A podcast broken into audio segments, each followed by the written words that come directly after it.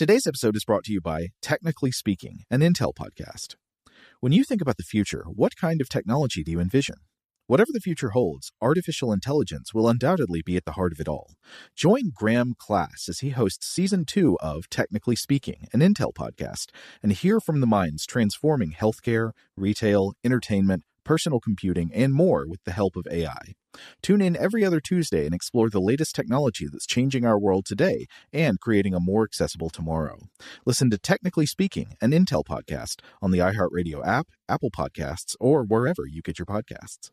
What's up? This your boy Lil Duval, and check out my podcast, Conversations with Unc, on the Black Effect Podcast Network. Each and every Tuesday, Conversations with Unc podcast feature casuals and in-depth talk about ebbs and flows of life and the pursuit of happiness. Unlike my work on stage, I tap into a more serious and sensitive side to give life advice and simply offer words of encouragement, yet remind folks to never forget to laugh. Every Tuesday, listen to Conversations with Unc, hosted by Lil Duval on the Black Effect Podcast Network, iHeartRadio app, or wherever you get your podcasts. Presented by AT&T. Connecting changes everything. Okay, picture this. It's Friday afternoon when a thought hits you. I can spend another weekend doing the same old whatever, or I can hop into my all-new Hyundai Santa Fe and hit the road. With available H-Track all-wheel drive and three-row seating, my whole family can head deep into the wild. Conquer the weekend in the all-new Hyundai Santa Fe. Visit HyundaiUSA.com or call 562 for more details. Hyundai, there's joy in every journey. The wait is almost over. Get ready for the 2024 NFL season as the full schedule is announced. Every rivalry, every rematch, every rookie debut, every game revealed. The 2024 NFL schedule release, presented by Verizon, coming in May. Live on NFL Network, ESPN2, and streaming on NFL Plus. Terms and conditions apply to NFL Plus. Visit NFL.com slash schedule release to learn more. Welcome to Stuff to Blow Your Mind, a production of iHeartRadio's How Stuff Works.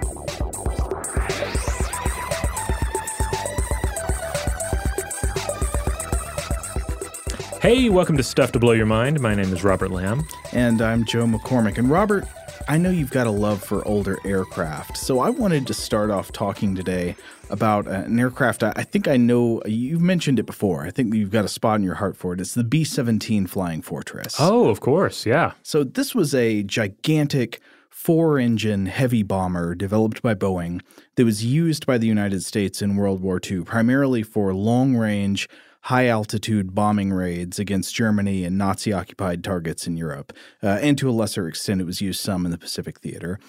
Oh, and I guess just to clarify what I said a minute ago, I mean, I, when I say you've got a spot in your heart for this, I don't mean like you love war and bombing and killing. no. I, I mean that, like, I know that you uh, have a kind of love for the aesthetics of airplane design. Yeah, yeah. I mean, uh, my my dad was a World War II buff, and he uh, and, and, more importantly, he was uh, he was really into creating uh, to working on scale model kits. Yeah, and mostly World War II scale models.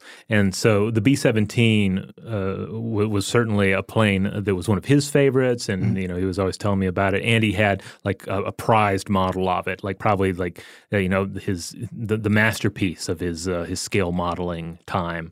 Uh, and uh, and so yeah, I grew up uh, amid these depictions of the B-17. I mean, it's it's a very iconic plane. Um, and it's the third most produced bomber of all time. It was an icon of U.S. air superiority, and uh, it's a highly successful design. And they were used for various post-war purposes as well. And there's actually there's somewhere in the neighborhood of like I want to say ten uh, B-17s that are actually still airworthy. Oh yeah, I think I was reading that there are like some that are actually still in flight somewhere. Or? Yeah, well they're kept you know in in, in airworthy condition. Yeah. And it's harder to keep an older plane like this in airworthy condition, but right. but with a plane uh, that where, where, the design is solid mm. and it has this iconic status in uh, you know in American aviation history, you're going to to to, to keep those going as long as you can. And even the ones that aren't airworthy, there are a number of just fantastically restored um, B-17s in museums, uh, aviation museums around the world. Yeah. Uh, and it's uh, so it was a strategically important aircraft, right? I mean, so it was this heavily armored aircraft that was uh, played a huge role in in Allied victory in Europe, and it was it was sort of famous for like taking a beating in the course of its mission before returning to base intact and landing with lots of visible combat damage right? And I, I, guess this is tied up in the idea of that that it's called the Flying Fortress. Yeah, and and again, we don't want to romanticize the, the, this weapon of war too much. It was used to kill a lot of people. Oh, of course, yeah. And a lot of people died flying them. Uh, but just from a purely design standpoint, it is fascinating because they're, they they were they really was this flying fortress. Mm-hmm. It's this idea that you you have this this vessel, this uh, this this airplane that you're sending up into the sky, sending it into air, into into enemy territory uh, to rain bombs down on them, and then you want to have it protected. Right. So of course, the main thing you can do is have have if you have fighter planes to accompany it. Yeah. Uh, faster, subtle uh, death machines that can fly about and pick off things that are trying to interfere with the, the bombing fleet. But uh, on top of that, you need to have some guns on that flying fortress, on your bomber uh, to protect it. But since the, the, the, the bomber itself is not going to be like super maneuverable, especially compared to fighters that are coming up to intercept it, yeah. Uh, what you need to do is you need to have all your directions covered. You have some machine guns poking out the front. You have tail gunner in the back. You have a turret on the top. Uh, you have side gunners, etc. Mm-hmm. But one of the defense features of the B-17, what you're getting to, is now famous, or maybe more importantly, uh, infamous. It's the ball turret, the the lower turret that is this pair of manned machine guns inside a plexiglass dome or ball on the bottom of the aircraft. Yeah, it it's. I'm sure it looked science fictiony at the time, uh-huh. and it still looks science fictiony when you see it now. If you if you're not expecting it, uh, the, so this is the Sperry ball turret, and it was only introduced in the in the B-17E series, but it was included on all, in all subsequent uh, series of the B-17 bomber. Mm-hmm. Uh, it was also deployed in the B-24 Liberator, which is another heavy bomber, and then a couple a couple of other planes. But yeah, it was super small, so small that you typically had to pinpoint a particularly small um, adult airman to go into the ball. And then on top, it was, it was in a comfy, uh, not comfy, uh, the exact opposite of comfy, cozy, snug, tight. Right. Yeah, in fact, he is essentially in a fetal position the whole time. Only instead of, of having all the, the warmth and safety that you know comes with the idea of returning to the womb, you are not you are not in the womb in the ball turret. You are not even in the middle of the plane. You are uh, you are beneath the plane. You're sort of halfway hanging out underneath the, the this this bomber, uh, exposed uh, to any uh, interceptor aircraft that are flying up underneath, and hopefully you're going to be able to do something about it with your machine machine guns. And if something goes wrong, well, the, the bad news is there's there's not actually room in the ball for you to wear your parachute. Uh, in in some cases, they would leave the parachute uh, uh, just above them in the main fuselage, uh-huh. or if there was room, you might bring it in strapped to your chest.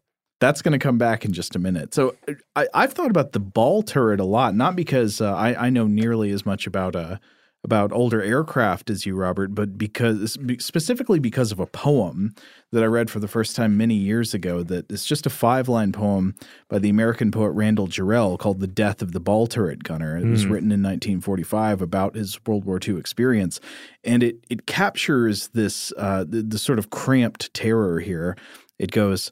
From my mother's sleep, I fell into the state, and I hunched in its belly till my wet fur froze. Six miles from earth, loosed from its dream of life, I woke to black flak and the nightmare fighters. When I died, they washed me out of the turret with a hose. Oh, man, that is rough. I don't think I'd heard that before. Um, uh, I, I, should throw in like the a couple of things. So first of all, the turret does like uh, rotate and move around. It's like a little carnival ride, right? Yeah. underneath the, the plane, so you can aim, right? You, yeah, you need more degrees of freedom to chase the the moving targets that are coming at you from below, right? And and on top of that, I cannot begin to imagine how terrifying it, it really was. Like, I, I get a little anxious when I fly in general, uh-huh. and uh, to imagine myself like slung below this uh, this you know rattling warplane, uh, crammed into a clear ball yeah, on the bottom just of the plane, exposed. And then if you have like you know all these uh, you know all the chaos of war, the explosions happening all around you. Um, I recently watched uh, Hulu's adaptation of Catch 22, uh, which is different aircraft um, and uh, no ball turret, but it does a great job of just showing, uh, you know, immersing you in this idea of just how terrifying a bomber run was.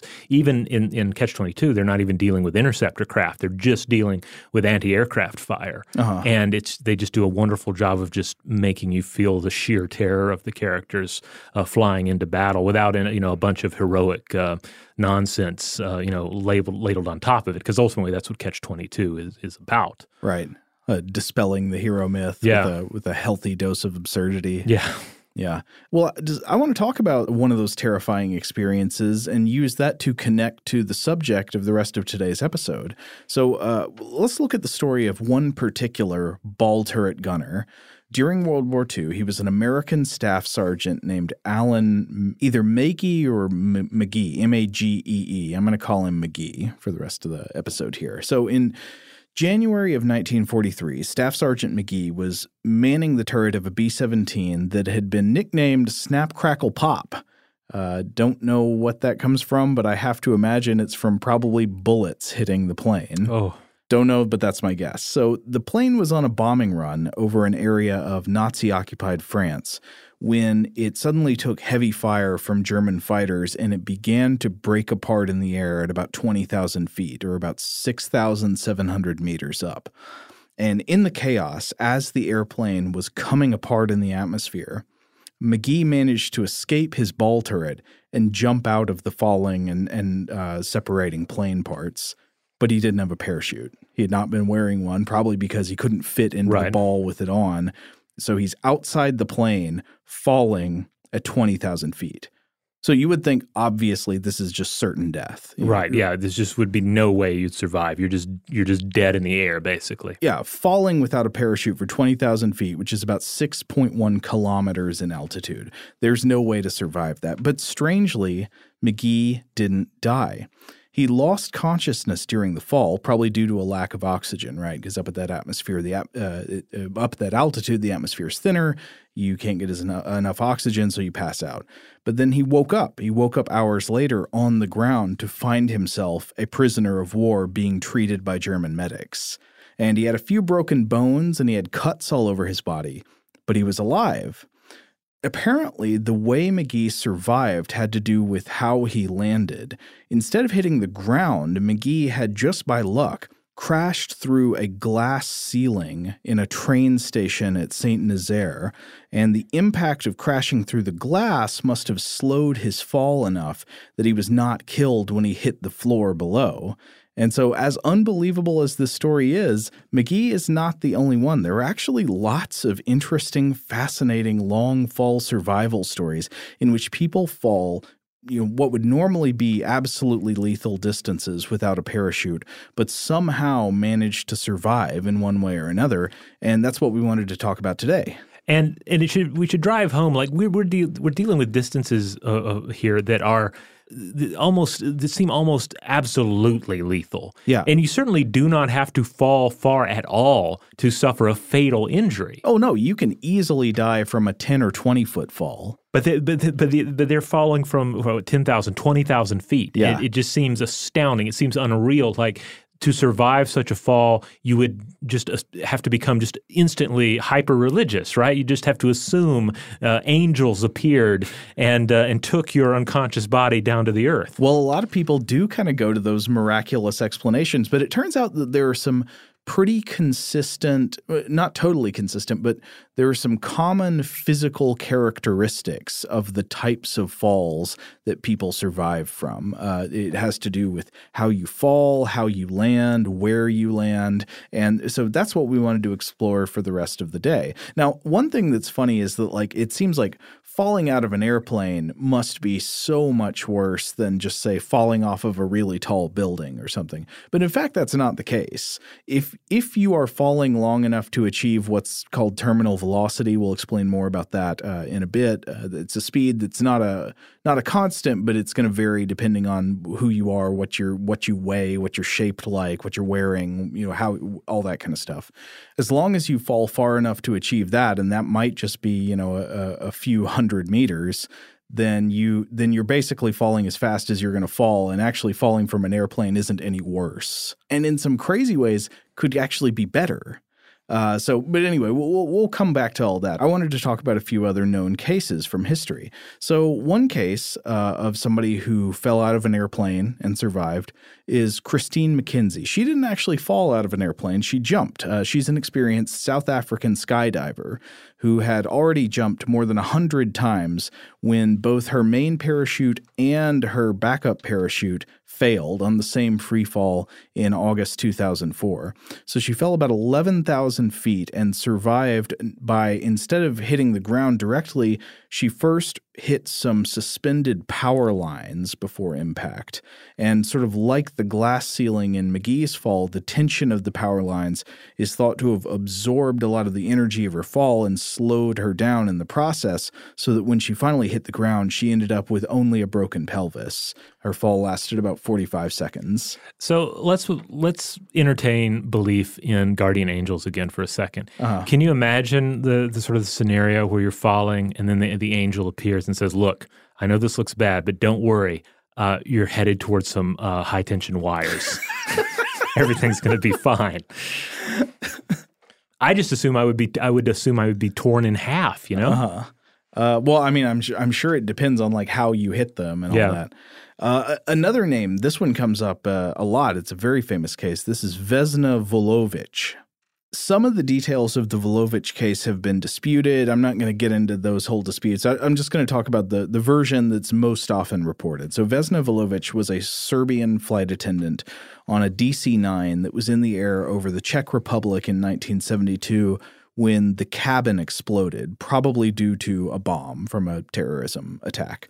Uh, she fell more than 10,100 meters, or more than 33,000 feet, without a parachute, and she suffered severe injuries and broken bones and was in a coma for weeks, but she survived.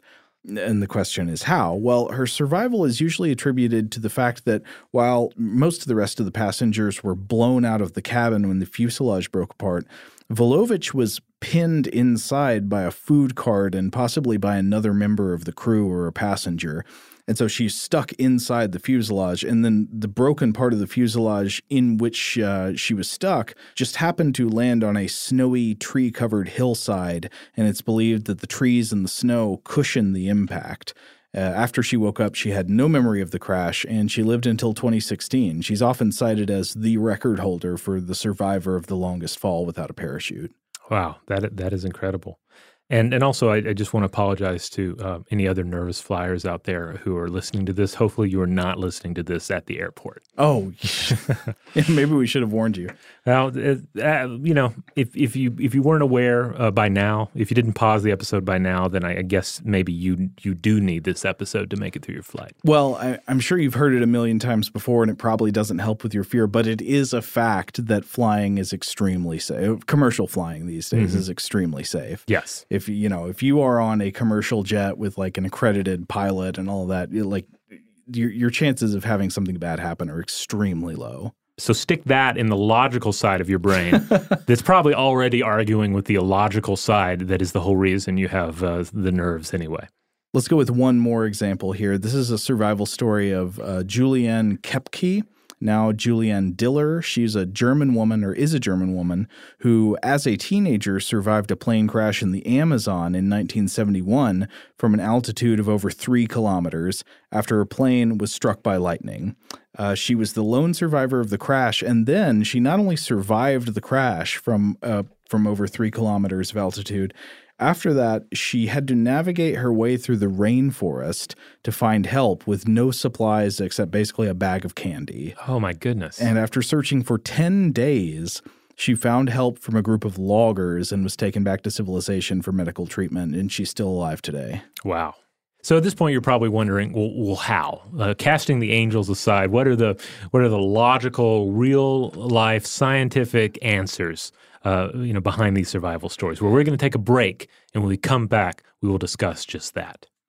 Shout out to Astepro for sponsoring this episode and providing us with free samples. Rob, as the uh, the local host with allergies here, they sent you some of their nasal spray to treat your allergies. What was your experience like? Yeah, that's right. I always wrestle with the pollen a bit when it rolls in during the spring. So they sent me the little uh, nasal spray. I tried out the product, and yeah, it sure did help me get on top of my symptoms for the day. And it's so fast acting, uh, it was already kicking in before I left the house. Astepro is a first of its kind nasal allergy spray. It's the fastest 24 hour over the counter allergy spray. It starts working in 30 minutes, while other allergy sprays take hours. Astepro is the first and only 24 hour steroid free allergy spray. Astepro delivers full prescription strength indoor and outdoor allergy relief from nasal congestion, runny and itchy nose, and sneezing. Get fast acting nasal allergy symptom relief with Astepro. Go to asteproallergy.com for a discount so you can get Astepro and go today. A S T E P R O allergy.com. Astepro and go. Use directed for relief of nasal congestion, runny nose, sneezing, and itchy nose due to allergies. Today's episode is brought to you by eBay. eBay Motors is here for the ride. Remember when you first saw the potential? And then, through some elbow grease, fresh installs, and a whole lot of love, you transformed a 100,000 miles and a body full of rust into a drive that's all your own. Look to your left, look to your right. It's official. No one's got a ride like this. There's nothing else that sounds like, feels like, or looks like the set of wheels in your garage. With over 122 million parts, you can make sure your number one ride or die stays running smoothly so there's no limit to how far you can take it. Brake kits, turbochargers, engines, exhaust kits, roof racks, LED headlights, bumpers, whatever your baby needs, eBay Motors has it. And with eBay Guaranteed Fit, it's guaranteed to fit your ride the first time, every time, or your money back. Plus, at these prices, well, you're burning rubber, not cash. Keep your ride or die alive at ebaymotors.com. Eligible items only, exclusions apply. Today's episode is brought to you by Visible.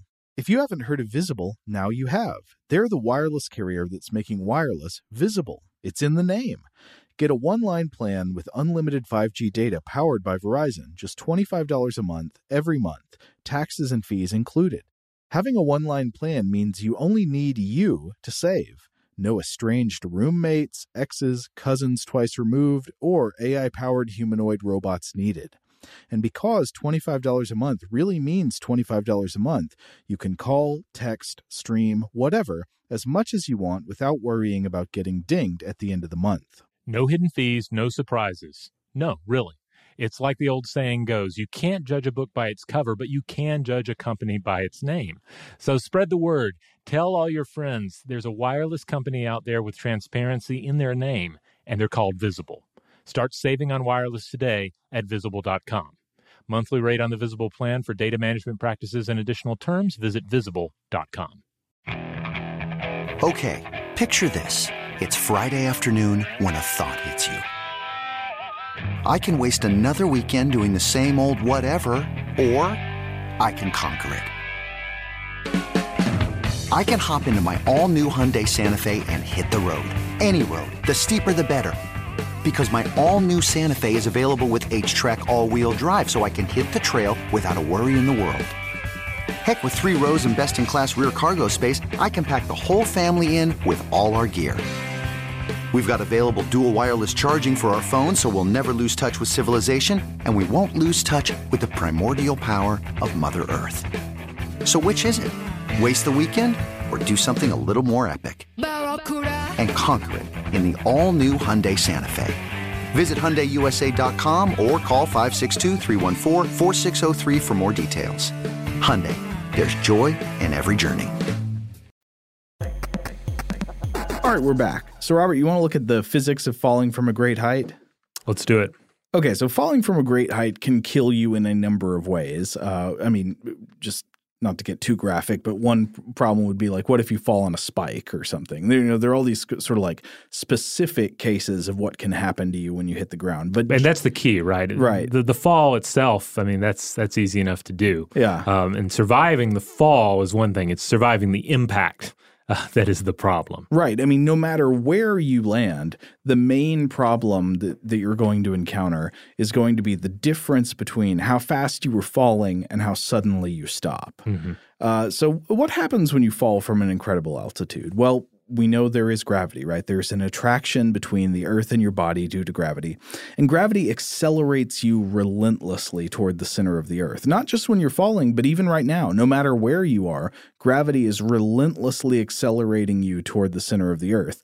And you will continue to accelerate toward the center of the earth until something like the ground or water or the air provides a compensating resistance to stop you from from going faster toward the center of the earth. So that's probably the ground that's doing that to you right now. Uh, yeah, I recently was thinking a bit about this when I was jumping off of a, a, a high dive. Um, and it had been a long time since I jumped off a high dive, Mm-hmm. but I, I was just really struck by just the feeling of of of being wanted by gravity. You Oh, know, yeah. that like you you really you really feel it. Um, you know, more so than off of just a normal board. You feel yourself accelerating. You feel yourself, uh, you know, pulled down with uh, with dramatic speed toward the surface of the water. Well, yeah, it's kind of weird to think about, but the force of gravity and the force of acceleration feel exactly the same to us. They are indistinguishable. They act the same way on our bodies. This is why you can use acceleration to provide artificial gravity in space, right? Uh, just by like continuously accelerating a capsule or providing angular momentum, acce- acceleration in a circular pattern, you can pretty much perfectly simulate what gravity is like.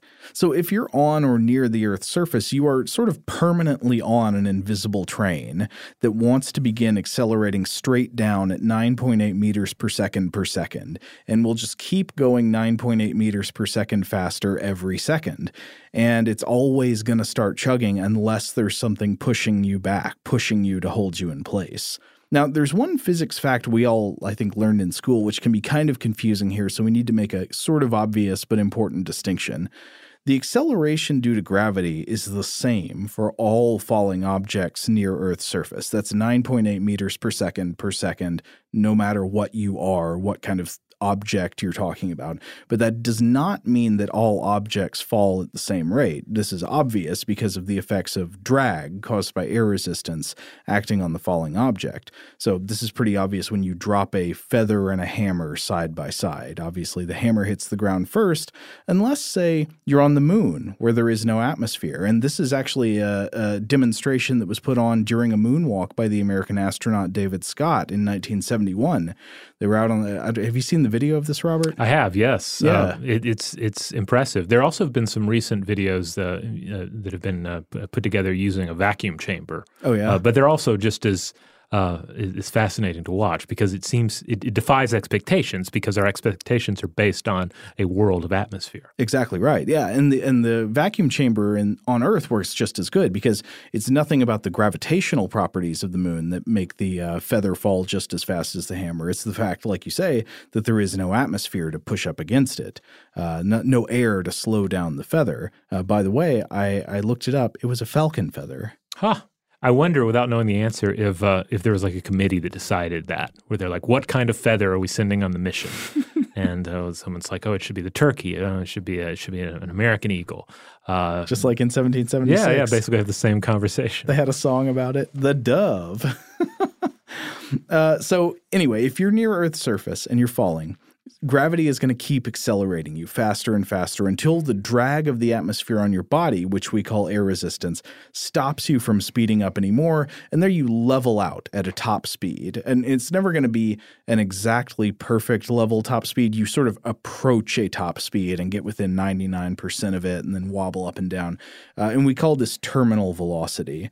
Now, exactly how fast terminal velocity is depends on a number of factors. It's the shape of the falling object. Like a one pound dart will fall faster than a one pound blanket, right? Because the blanket spreads out, it catches the air.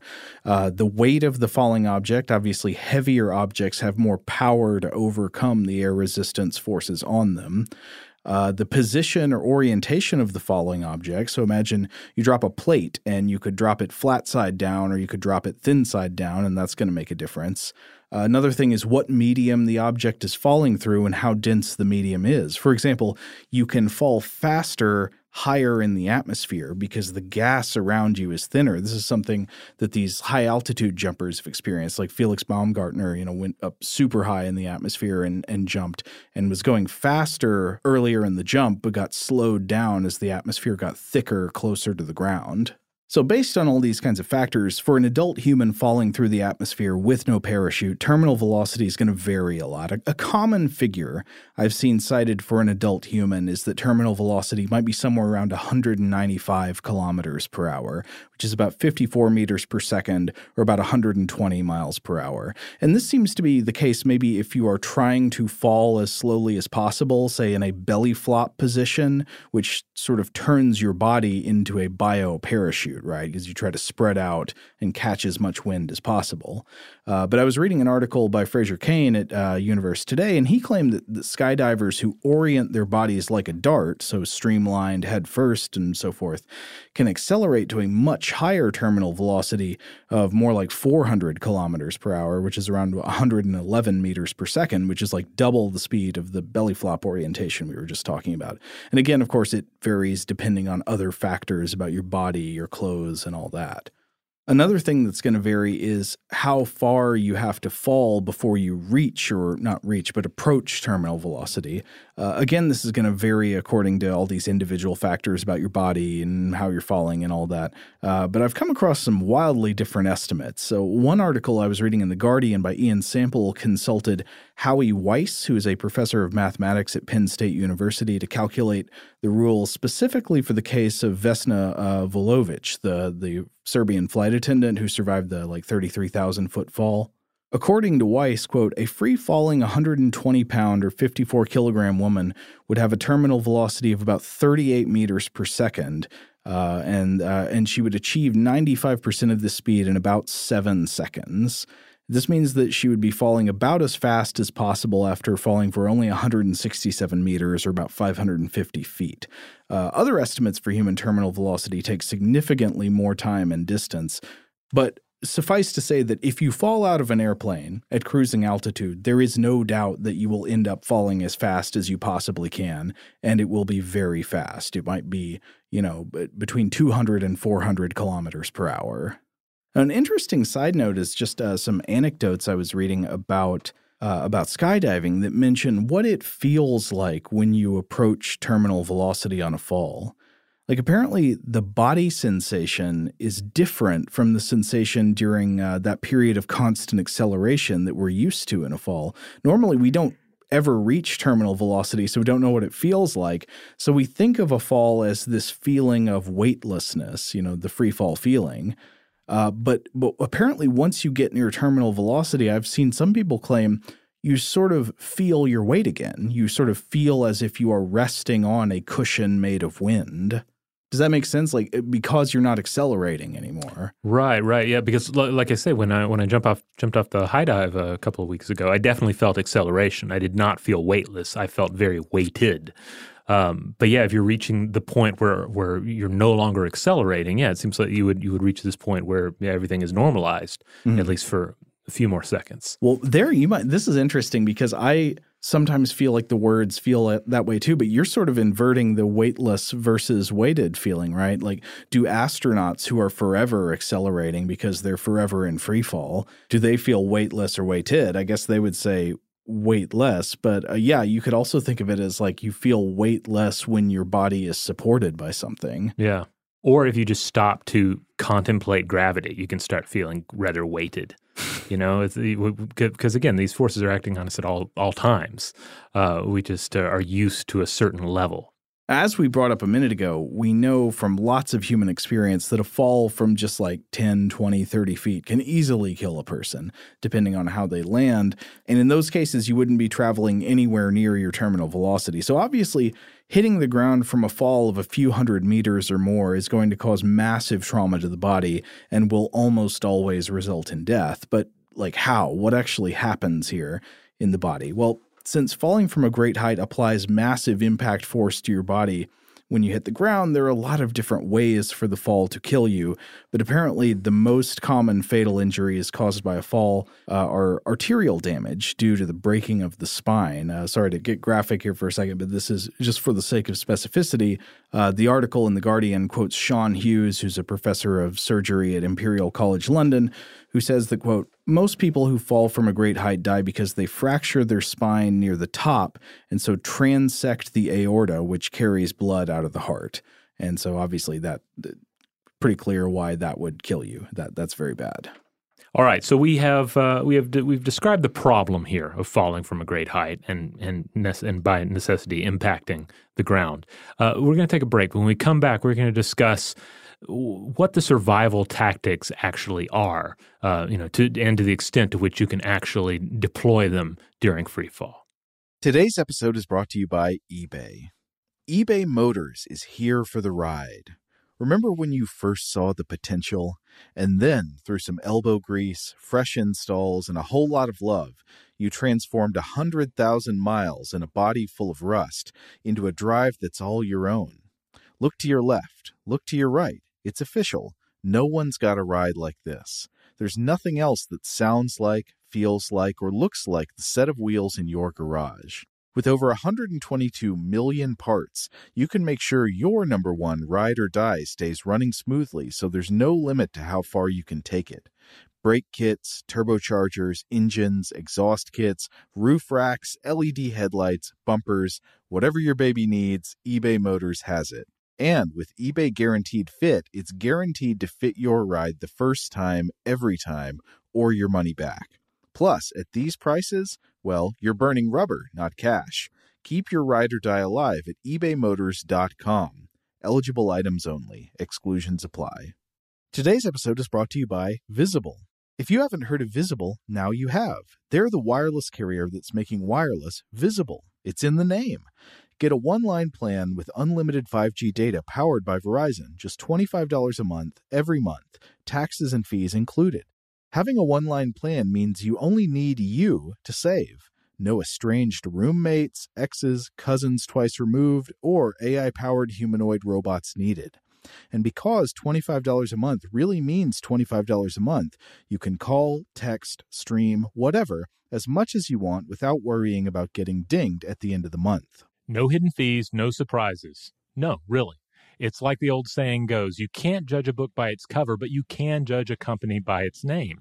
So spread the word. Tell all your friends there's a wireless company out there with transparency in their name, and they're called Visible. Start saving on wireless today at visible.com. Monthly rate on the Visible plan for data management practices and additional terms, visit visible.com. Okay, picture this. It's Friday afternoon when a thought hits you. I can waste another weekend doing the same old whatever, or I can conquer it. I can hop into my all new Hyundai Santa Fe and hit the road. Any road. The steeper, the better. Because my all new Santa Fe is available with HTRAC, all wheel drive, so I can hit the trail without a worry in the world.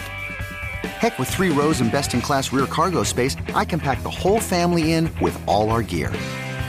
We've got available dual wireless charging for our phones, so we'll never lose touch with civilization, and we won't lose touch with the primordial power of Mother Earth. So which is it? Waste the weekend or do something a little more epic? And conquer it in the all-new Hyundai Santa Fe. Visit HyundaiUSA.com or call 562 314 4603 for more details. Hyundai, there's joy in every journey. Today's episode is brought to you by Technically Speaking, an Intel podcast. When you think about the future, what kind of technology do you envision? Whatever the future holds, artificial intelligence will undoubtedly be at the heart of it all. Join Graham Class as he hosts season two of Technically Speaking, an Intel podcast from Ruby Studio in partnership with Intel. Explore the future of technology that's rapidly evolving our world today with the help of AI. There's still so much work and research needed to fully understand the power and potential of AI, and Intel is at the forefront of implementing AI in revolutionary technology that's changing the world we live in for the better. In each episode, Graham interviews the minds transforming medicine and healthcare, retail, entertainment, personal computing, and more while pioneering new uses for AI in these spaces. Tune in every other Tuesday and explore the latest technology that's changing our world today and creating a more accessible tomorrow. Listen to Technically Speaking, an Intel podcast on the iHeartRadio app, Apple Podcasts, or wherever you get your podcasts. All right, we're back. So, obviously, any fall from a great height is going to be really dangerous and it would probably kill anybody. So, the, these high altitude survival stories are very unlikely, and you should not get it in your head that you can like jump out of an airplane and survive. But there are some factors that appear to increase a person's odds of surviving a great fall out of the sky, at least based on the anecdotes we have. So, let's talk about them. Uh, I, I, wanted to refer to a, a, couple of pretty good articles I found on this subject, sort of collecting the opinions of experts over the years on long free falls. One was a 2010 article in Popular Mechanics by Dan Koeppel. One was a, uh, more recent article in NPR by Paul Chisholm, and the uh, the Paul Chisholm article in NPR spoke to an associate professor of physics at Southeastern Louisiana State University named Rhett Allain, who uh, pointed out that obviously human survival of long free falls is not something you can run real life experiments on. You right. Know, you can't push people out of airplanes to test it out. So we can only reason uh, based on sort of hypothetical scenarios and by analyzing the anecdotes of people who actually survive accidental falls. So we're sort of, you know, it's kind of like digging up fossils. It's like we're stuck with whatever data happened to have already you know been available to us. Yeah, and it's also it's kind of a it's very much a like a it's a modern problem that's presented itself. You know, I mean, mm-hmm. uh, we've barely had airplanes. And uh, you know, to a, to a certain extent, we've barely had uh, had uh, had the, the, sort of massive structures, or even access to some of the massive features to uh, to engage in these types of falls to begin with. Sure. All right. So, first question: How to fall? Uh, Koeppel points out that you're you're actually probably better off falling out of a plane than falling out of a tall building from a height of more than a few hundred feet, because you're going to reach similarly high speeds either way. But if you fall out, out of a building, you don't really have any time, right? You're going to hit the ground pretty much before you know it. Right. Whereas if you fall out of the sky a few thousand meters up, you may actually have more time to plan your descent. Yeah, like the figures I was I was looking at were that uh, if you were to jump if you jump out of a plane at ten thousand feet, you basically have one minute. Mm-hmm. Uh, not counting you know any you know types of chutes you would deploy, et cetera. But you basically have a minute of uh, of, um, of, of descent. Mm-hmm. Now there are some downsides there too, though. Jumping out of a plane, uh, if you're higher up in the atmosphere, it's very possible that you could pass out due to hypoxia. Mm-hmm thinner atmosphere, your your lack of access to oxygen means that you black out, and then maybe you know you, you are not able to actually plan your descent at all uh, because you because you're unconscious, of course. I don't know if there's anything you can do about that other than if you you know you always want to have an oxygen mask with you. That that doesn't seem very practical. Uh, the Massachusetts based amateur historian Jim Hamilton has collected reports of freefall survivors and noticed a few trends about survival rates in the different ways that people fall. So, passengers from airplanes he finds are more likely to survive if they arrive at the ground among other wreckage. He calls these people wreckage riders. That's that they're more likely to survive that than if they fall free of the plane and hit the ground independently. Uh, he's found almost three times as many cases of people surviving from airplane altitude as a, as a wreckage rider than he has of people surviving a solo fall, like Alan McGee did or McGee did. And it seems that like airplane seats and parts of the airplane fuselage and so forth can sometimes have a pr- protective cushioning effect at the point of impact. So like so you hit the ground, and sometimes these things can absorb some of the uh, energy or, or slow your deceleration. All right. So if at all possible, be a wreckage rider. Right. Uh, Chisholm points out that it, not like you have any control over this, but it helps for helps you to be smaller. Uh, because a person's falling speed is determined by this negotiation between gravity and air resistance. Gravity, of course, accelerates your fall, but air resistance slows you down and puts a limit on how much gravity can accelerate you. So, as a human increases in size, this is going to affect the, the falling body equation in two different ways. It will increase your weight, which helps gravity overcome air resistance and makes your terminal velocity faster, pulls you faster. But it uh, will also increase your surface area. So, as you increase your surface area, you increase your drag and function more like a parachute. So, you just have to look into the math of which of these factors wins out as like a normal like mammal becomes bigger.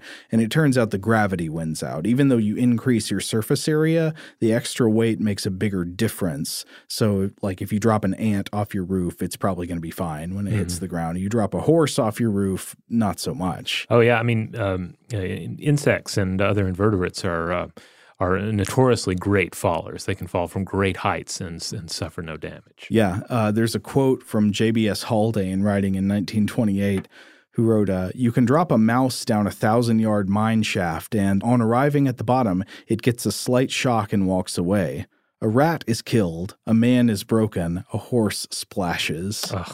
Uh, Koeppel's article notes also along similar lines that it may help to be a child. Uh, for some reason, many of the survivors of airplane related freefall are children, and this is obviously anecdotal, but the trend probably indicates something. Uh, he writes, "quote The Federal Aviation Agency study notes that kids, especially their, those under the age of four, have more flexible skeletons, more relaxed muscle tonus, and a higher proportion of subcutaneous fat, which helps protect internal organs." Well, this this uh, you know matches up with research I've done in the past on just sort of the durability of children. Yeah. Uh, you know, especially as parents, we often think of uh, of young children as being just you know highly vulnerable, and in certain respects they are. But they are also uh, they have evolved to be durable at that stage as well. Yeah. and to you know to survive falls and stumbles and the you know, you know, the various kind of uh, uh, hazards that they are inevitably going to encounter at that age. hmm Also, this feature of falling might be obvious, but if you can somehow slow yourself down with some kind of parachute like object, that's good. Yeah, no, that's something that comes up in some of the accounts I was looking at because a lot of the accounts do in, involve um, uh, skydivers, Yeah. people who are, of course, putting themselves in a position like this on a regular basis. You know, actually falling through the sky, and you know, most of the time they, uh, you know, the, the- their chutes are going to work just like uh, they they hope they would. But then when you encounter a technical problem with the chute, uh, like sometimes the chute, even though the chute is failing, it is still sort of like half deploying, or it's Yeah. doing something to spin them around and, and potentially, uh, you know, disrupt their uh, acceleration. Yeah, I mean, anything that is slowing you down is good. Even if it's not slowing you down as much as it's supposed to, if it's slowing you down some, that's increasing your odds. Okay, next question is a big question where to land. So, if you accept that you can somewhat steer your fall by the way you orient your body in the air, you might have some amount of power over exactly where you come down. Uh, and the bottom line for, for where you land is that you want to increase your deceleration distance. You want to spread out your slowdown over a, a bigger distance rather than sl- slowing down and stopping all at once. So if you like in a cartoon, if you could aim for the mattress factory, Exactly. Yeah. that would be where you would want to land. I mean, this is why landing in a net helps or something. You know, the net, like the tension of it absorbs some of the energy of your fall and it slows down your deceleration, or it, you decelerate over a longer distance as the net stretches when it catches you. So if you could actually aim for an enormous circus tent, like that would be ideal. Not, I mean, and, and if there happened to be a net in, inside the circus tent for the trapeze artist, uh, you know, I guess that would help as well. Right. Now, normally there's not going to be a net out anywhere that you would be falling, mm-hmm. but some th- there are some things that might be kind of equivalent, probably not as good as a net. Falling into trees or bushes seems to have both positives and negatives, but the, I think the positives might outweigh the negatives. By hitting plant matter, you increase your deceleration distance and you slow your fall more gradually because I mean you probably are going to get very injured if you fall into plant matter but by like hitting branches at different levels instead of stopping at the ground all at once you slow your fall You kind of put your your your injury on the installment plan. yeah uh, but then also you I mean there are downsides. You run the risk of being like stabbed by branches as you fall into trees uh, but there are people who have survived really long falls by falling into thick plant matter into bushes or into tree limbs. Snow seems to be a very good choice. There are multiple accounts of people surviving great falls after landing in snow i would imagine that unpacked snow is best. Again you want you know a softer thing to crash into to slow to, to increase your deceleration distance. Haystacks are apparently good And then hitting the roof of some types of human structures can be better than hitting solid ground, specifically if you think that the roof might, uh, that you might break through the roof, like Alan McGee crashing through the glass skylight at the train station, because uh, th- this breakthrough point is going to slow your fall without completely stopping you all at once. Yeah, or like a thatched roof would be ideal as well. Uh, you know, to bring up a, a pro wrestling example here, Mm-hmm. uh, anyone who's watched the pro wrestling has probably seen somebody fall off of something through a table, Uh-huh. uh, through some like a folding table. It makes a, a- a- an impressive noise. It looks impressive to watch this falling body, uh, you know, destroy a table. Sometimes two or three tables on the way down. Mm-hmm. But of course, ultimately, that is breaking the fall of the wrestler. Right. It would hurt them more to just go straight to the ground. yeah, the accounts I've heard uh, from pro wrestlers of them taking bumps where they say jump off of a top rope and land just on their back uh, at the ringside, like that has been like the, those have been the scarier bumps they've described, where they talk about their like feeling their organs like jostle around inside their body. Ooh, that is not a feeling I, I want to feel. Right. So in the same way, if you're falling off the top rope, you should aim for the tables, and uh, you know even if it's not completely kayfabe. And if you're jumping out of the, if you're falling out of that plane, you should aim for the thatched roof or the, uh,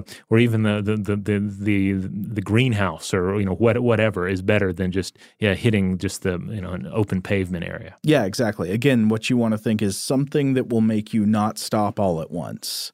Now, a big question here is actually about uh, water. The, there's disagreement about whether water is a good choice. Uh, hitting water at high speed is not like jumping off the high dive. Hitting water at high speed will still cause massive injuries. It's often said that hitting water after a great fall isn't that much different from hitting concrete. Right. However, I will say, do a belly flop off the high dive. Or actually, don't do a belly flop off the high dive. No, but don't but do just that. do a normal belly flop off of a normal diving board or cannonball, what have you. Feel that smack of water against your body, and uh, and you'll get a sense of what some of the physics we're talking about here, because that that that smack can sting. Yeah. And we're talking a fall of like you know four or five feet. Right. Yeah, exactly. Uh, and then also with water, you add the risk that even if you survive the impact, you could be injured or knocked unconscious, and then you're at risk of drowning, right? Because you're in the water. Right. Uh, if you have to hit water, there's also a question of how best to orient your body. I guess we can look at that along with the next question, which is how to land, not where to land. Uh, so there's conflicting advice and research indications here. There, there are very few clear takeaways, except don't land on your head Right. But to explore the discrepancies we've come across. So, uh, Koeppel's article introduces the difficulty in knowing the best way to position the body for impact. Uh, Keppel looks at a 1942 study in the journal War Medicine that uh, seemed to be of the opinion that the best bet is distribution of impact pressure across the body through, quote, wide body impact. So that makes it see, sound like you'd want a belly flop, if there, maybe not belly flop, but somehow distributed across the body uh, you know, longitudinally. Then again, there was a 1963 report by the Federal Aviation Agency that argued that survival is most likely if you get into, quote, the classic skydiver's landing stance feet together, heels up, flexed knees and hips. Koeppel argues that studies of people uh, jumping from bridges indicate that the best way to survive hitting water is probably what's known as the pencil. So that's like feet first, knife like kind of entry, but obviously this doesn't always work. Uh, and he also points out the tradition of cliff divers of Acapulco who dive head first from great heights and they lock their hands together with arms outstretched over their heads to protect their heads from the impact with the water. Uh, he also advises for water landings, quote, clench your butt. So unfortunately, it seems like a, a jumble of conflicting advice there, and and it doesn't get any better with the other sources we were looking at. Chisholm's article consults some experts here that also are not in agreement. Uh, the the the expert uh, we mentioned earlier, Rhett Allain, points out that for some reason. Some studies have found that human bodies seem to be generally more tolerant of g forces in particular directions. Like NASA figured this out during some of their experiments with test pilots in the 1960s, that the body seems more tolerant of g forces pushing from the front of the body to the back. This is referred to, and you can sort of picture this, this is referred to as eyeballs in mm. g force as opposed to eyeballs out, up, or down. Uh, other types of forces, such as eyeballs down, are more traumatic to the body. So I hadn't really thought about this, but uh, but it makes sense when you when you look at various um, like especially like supersonic aircraft, mm-hmm. you may you, of course you're going to have a pilot position where they need to have a forward facing view out of the airplane. Yeah. But you may have other roles in the plane that do not require that, or even you know do not allow a, a direct forward facing view out of the plane. Uh-huh. And in those cases, you still have the, uh, uh, this particular uh, uh, individual will still be facing forward. Yeah, uh, because apparently the body is more tolerant of g forces that right. way. Uh, so, given this consideration, it might seem like the best way for your body to absorb impact would be to land on your back face up. but there's a problem with that, which is that it seems like this would be more likely to generate a harder impact on the head, which mm-hmm. is exactly what you don't want to do to say nothing of the spine. I mean, it's almost like right. we're not designed for this kind of impact at all. Exactly. You know, it's it's bad no matter how you do it. Uh, there, one last uh, source they look at here is that uh, Chisholm mentions a study by the Highway Safety Research Institute from 1977, which looked at over 100 case studies of fall victims. And note that these were short distance falls, probably not terminal velocity falls.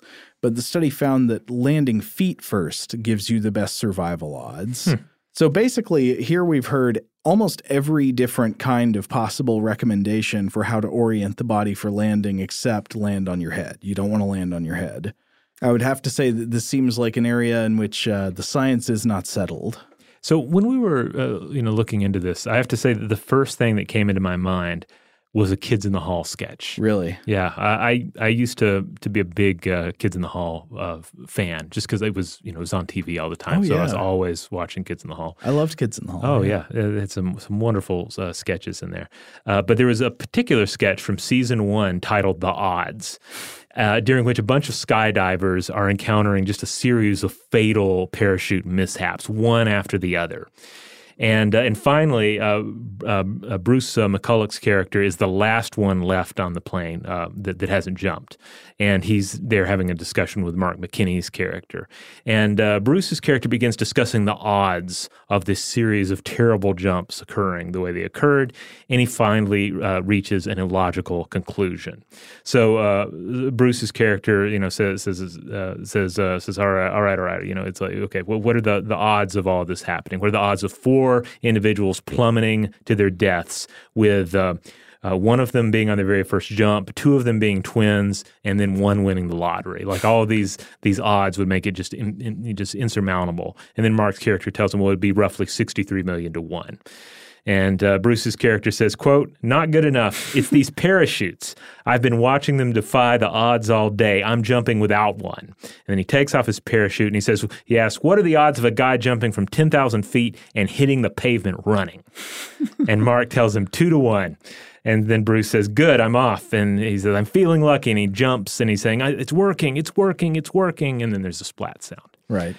But uh, so, so I have to say, I've never given this scenario a lot of scrutiny, but I do think of it every single time someone discusses hitting the ground running on a topic. Yeah, I imagine um, uh, Bruce McCulloch, uh, um, you know, plummeting to his death with this optimism in mind, and I think that the skit is kind of a fun send up of our basic inability to comprehend large numbers or or the odds of any given scenario. Well, it makes me think about that old thing where it's like if you're in a in a plane that's going down or an elevator that's falling, if you jump jump at the last second, then you'll be fine. Uh, yeah, uh, that's not how it works, is it? Uh, no, not not at all. And, and by the way, I looked to see. I was thinking, well, Kids in the Hall's been out a while, uh-huh. and people are always doing, you know, kind of uh, interesting like physics based blog posts or even full fledged papers mm-hmm. exploring a particular topic. And I haven't seen anybody, you know, uh, myth bust uh, this particular sketch yet.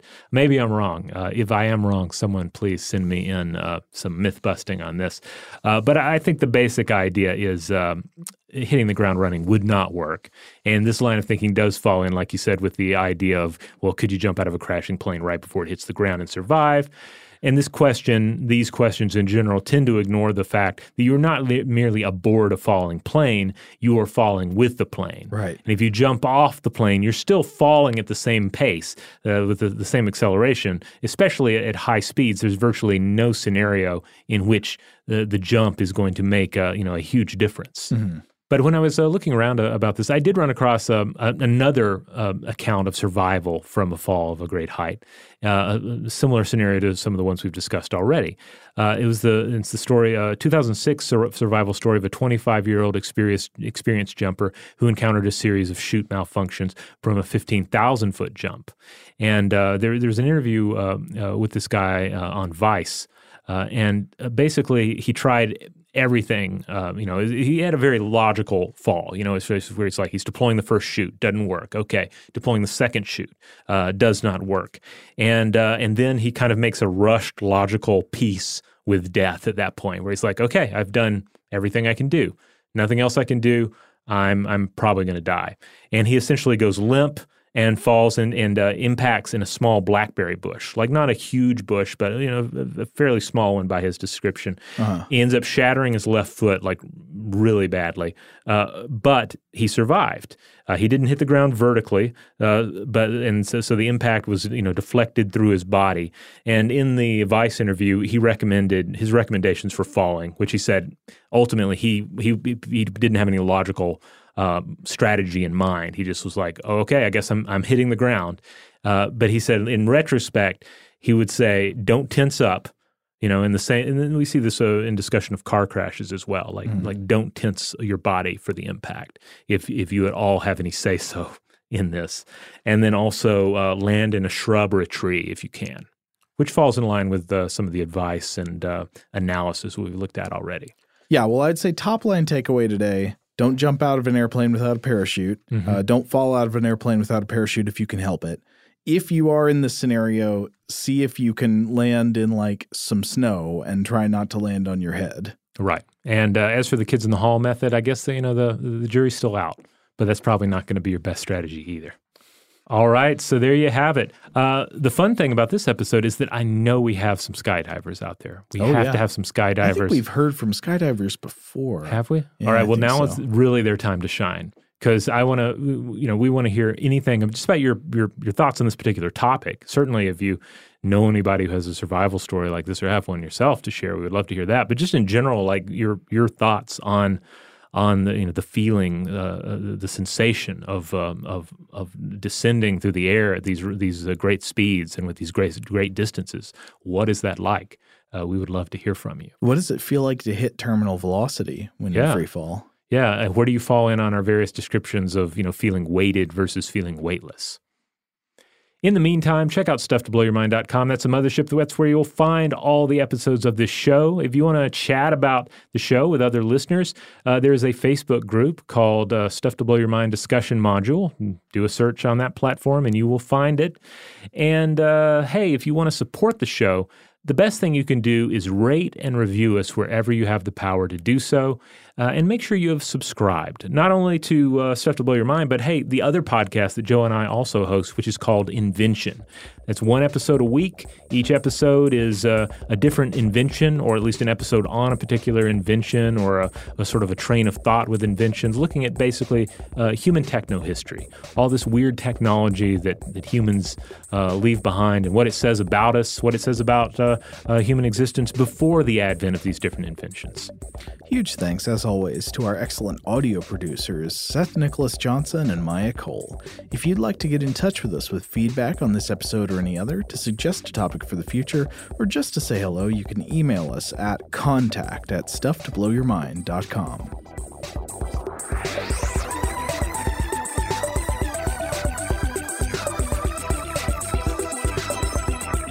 Stuff to Blow Your Mind is a production of iHeartRadio's How Stuff Works. For more podcasts from iHeartRadio, visit the iHeartRadio app, Apple Podcasts, or wherever you listen to your favorite shows.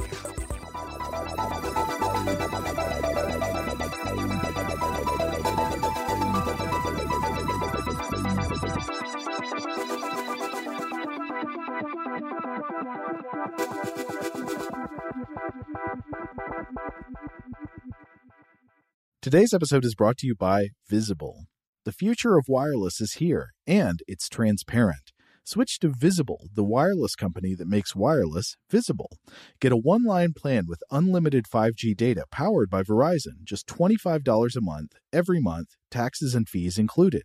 No hidden fees, no surprises, no, really. What are you waiting for? Get with the times and switch to Visible at visible.com. Monthly rate on the Visible plan for data management practices and additional terms, visit visible.com. The wait is almost over. Get ready for the 2024 NFL season as the full schedule is announced. Every rivalry, every rematch, every rookie debut, every game revealed. The 2024 NFL schedule release, presented by Verizon, coming in May. Live on NFL Network, ESPN2, and streaming on NFL Plus. Terms and conditions apply to NFL Plus. Visit NFL.com slash schedule release to learn more. Okay, picture this. It's Friday afternoon when a thought hits you. I can spend another weekend doing the same old whatever, or I can hop into my all-new Hyundai Santa Fe and hit the road. With available HTRAC all-wheel drive and three-row seating, my whole family can head deep into the wild. Conquer the weekend in the all-new Hyundai Santa Fe. Visit HyundaiUSA.com or call 562 for more details. Hyundai, there's joy in every journey. Rev up your thrills this summer at Cedar Point on the all new Top Thrill 2. Drive the sky on the world's tallest and fastest triple launch vertical speedway. And now, for a limited time, get more Cedar Point fun for less with our limited time bundle for just $49.99. Get admission, parking, and all day drinks for one low price. But you better hurry because this bundle won't last long. Save now at cedarpoint.com.